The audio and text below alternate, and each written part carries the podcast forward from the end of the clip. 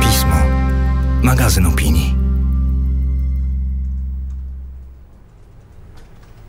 Cześć, dzień dobry, z tej strony Zuza Kowalczyk.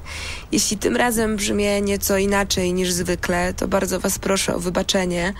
Ta chrypa to konsekwencja pyłków, a zwłaszcza obecnego wysokiego stężenia alergenów brzozy.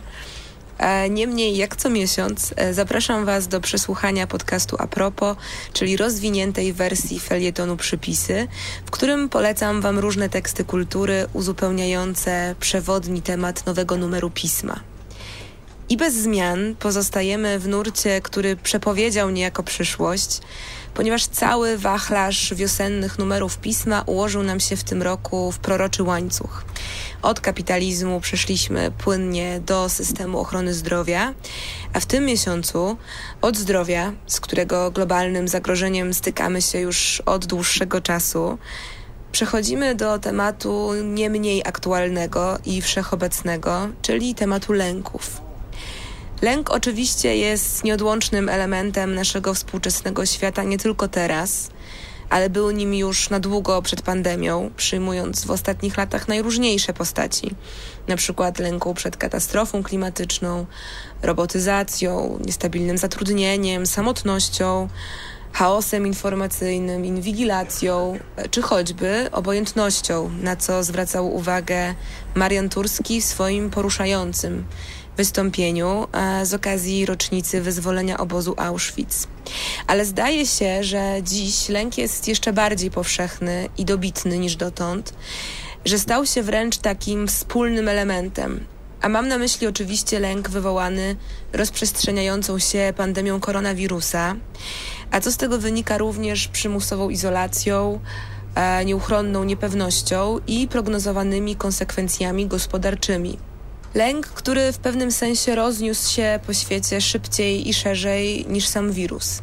I teraz mój osobisty coming out. Yy, opowiadam Wam o tym jako ktoś, kto latami chorował na nerwicę lękową. Czuję się więc z tym tematem dosłownie za pan brat. Yy, a do takiej perspektywy przyznaję się nie bez powodu. E, ponieważ w rzeczywistości, w której takie tematy pozostają tabu, e, ważne jest rozbudzanie społecznej świadomości i wrażliwości. A te nie wydarzą się, e, jeśli nie będziemy tabu przełamywać, w tym zachęcać do sięgania po profesjonalną pomoc, ale też mówić sobie wzajemnie, otwarcie i z empatią takie zwyczajne ja też. I takie ja też mogę wymienić między innymi z Łukaszem Najderem, którego książka pod tytułem Moja osoba, eseje i przygody z dwutygodnikowej serii w wydawnictwie Czarne niedawno weszła na w obecnej sytuacji elektroniczne półki. I polecam Wam w kontekście lęku esej z tej książki pod tytułem Mysz, e, w którym Najder w charakterystycznym dla siebie stylu, czyli niestroniącym od ostrego dowcipu, barwnych metafor i niepohamowanej ironii, opowiada właśnie o swojej walce z lękami i nieuświadomioną chorobą. Dla tych, którzy z lękami zmagają się niejako profesjonalnie, e, będzie to więc okazja do przybicia piątki innym, którzy mają podobnie, a dla tych, których problem ten nie dotyczy, okazja do lepszego zrozumienia bliskich, znajomych, e, którym i bez panującej epidemii lęk towarzyszy w pewnym sensie nieustannie. W tych trudnych okolicznościach e, wszystkim jednak bez wyjątków z pewnością przyda się krzepiący wywiad. E, wywiad Michała Okońskiego z psychoterapeutą Bogdanem de Barbaro, który ukazał się na łamach Tygodnika Powszechnego. E, jest to rozmowa zatytułowana Korona sprawdza, w której e, De Barbaro w taki bardzo przystępny i obrazowy sposób objaśnia wszystko to, co dzieje się z większością z nas w tych nietypowych okolicznościach zamknięcia i niepewności. De Barbaro jest znany z licznych wykładów, tekstów, a nawet filmu e, Pawła Łozińskiego. Nawet nie wiesz, jak bardzo Cię kocham. Ale w tej rozmowie z Okońskim e, pomaga zrozumieć dokładnie właśnie lęk, a przez to choć trochę ten lęk oswoić. I tłumaczy między innymi, tutaj cytuję, że sednem tej sprawy jest lęk przed śmiercią własną i własnego świata oraz, że przede wszystkim, i tutaj dalej cytat, ważne jest to, co z lękiem robimy. On może nas nie tylko krzywdzić, bo to stan subiektywnie nieprzyjemny, lecz także prowadzić do konkluzji nieracjonalnych, na przykład do wersji olewam, nic mi nie grozi, pójdę zarażać albo dać się zarazić, albo do skurczenia się w panice. W ten sposób mój lęk może krzywdzić zarówno mnie, jak i bliźnich.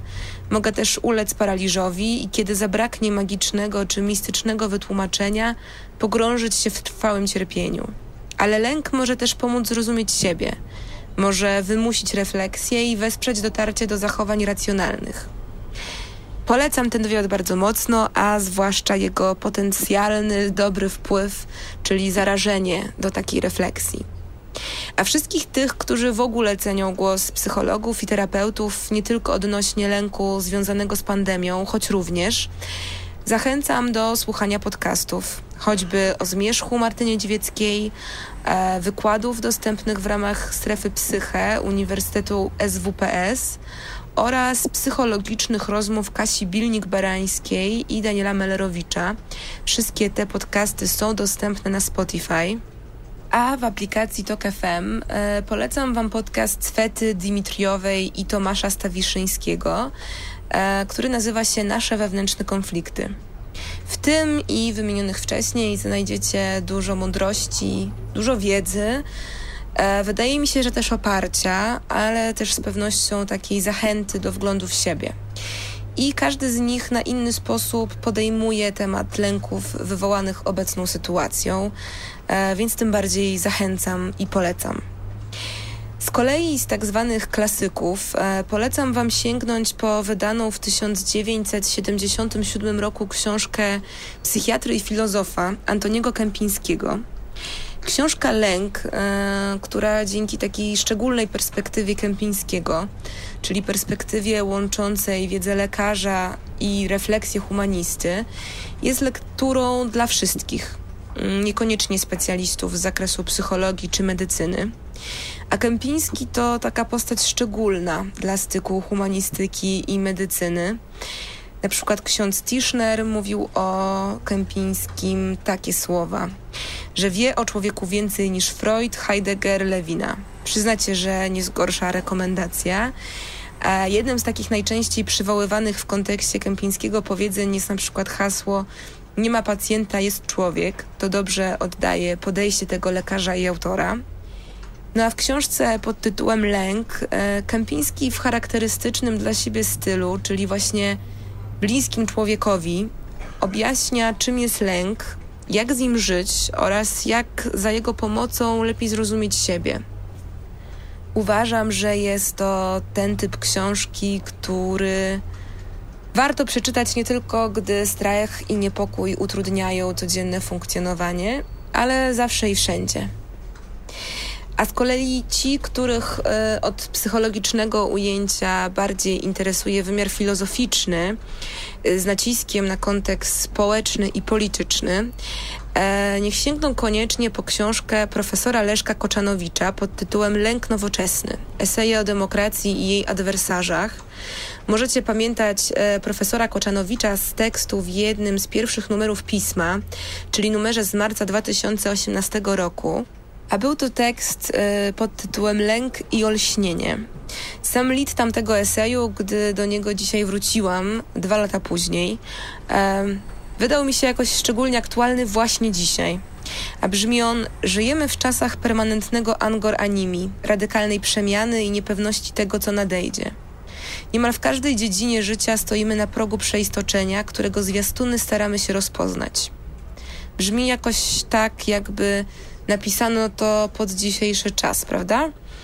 Więc oprócz tego, że zachęcam Was do wrócenia do tamtego tekstu, e, zachęcam Was też do sięgnięcia po książkę Lęk Nowoczesny, bo jest to bogaty w konteksty i perspektywy esej o tym, na jakich fundamentach zbudowany jest ten nasz współczesny świat oraz czemu w jego naturę wpisane jest ciągłe negocjowanie sprzeczności.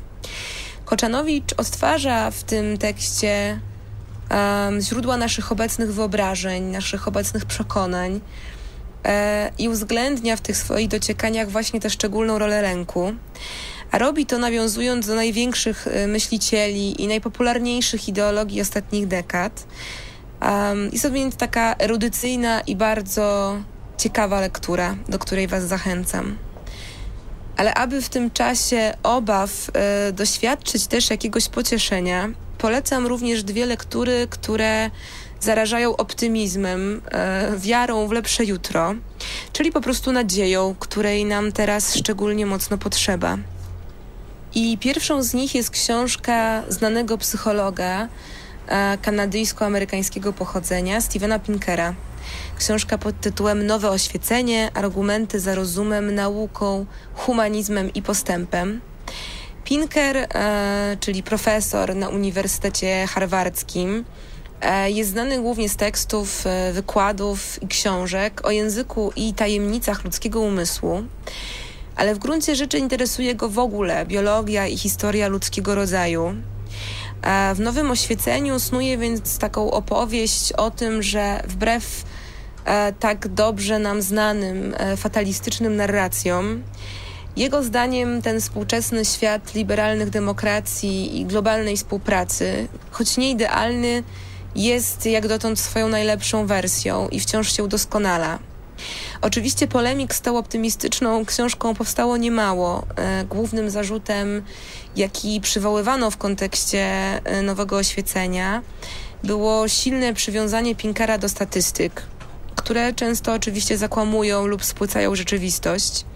Ale mimo to podążanie za tą snutą przez Pinkera opowieścią, nawet bez pełnej zgody z każdym jej argumentem, przynosi pewną dozę ulgi i napawa nadzieją na przyszłość.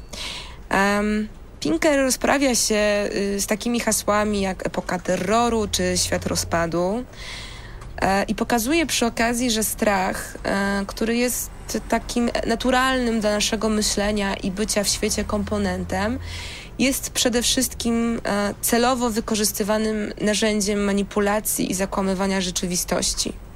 I aby w ogóle o naszym współczesnym świecie móc e, mówić w sposób pełny i zrozumiały, nie powinniśmy o tym zapominać.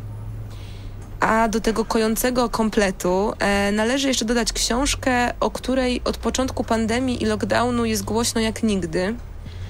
Mam na myśli oczywiście Nadzieję w mroku, e, esej amerykańskiej eseistki, historyczki i działaczki feministycznej Rebeki Solnit. E, książka, którą z uwagi na pandemię wydawnictwo Charakter zdecydowało się najpierw udostępnić za darmo w formie e-booka, a potem znacznie przecenić. Nie wiem, jak będzie w momencie premiery tego podcastu, ale koniecznie sprawdźcie, jeśli e, tej książki nie macie na swojej półce. E, Solnit idzie w niej tropem dość bliskim Pinkerowi, e, choć ukierunkowanym na coś zgoła innego, czego w momencie zamknięcia i niepewności brakuje nam najbardziej, czyli na działanie.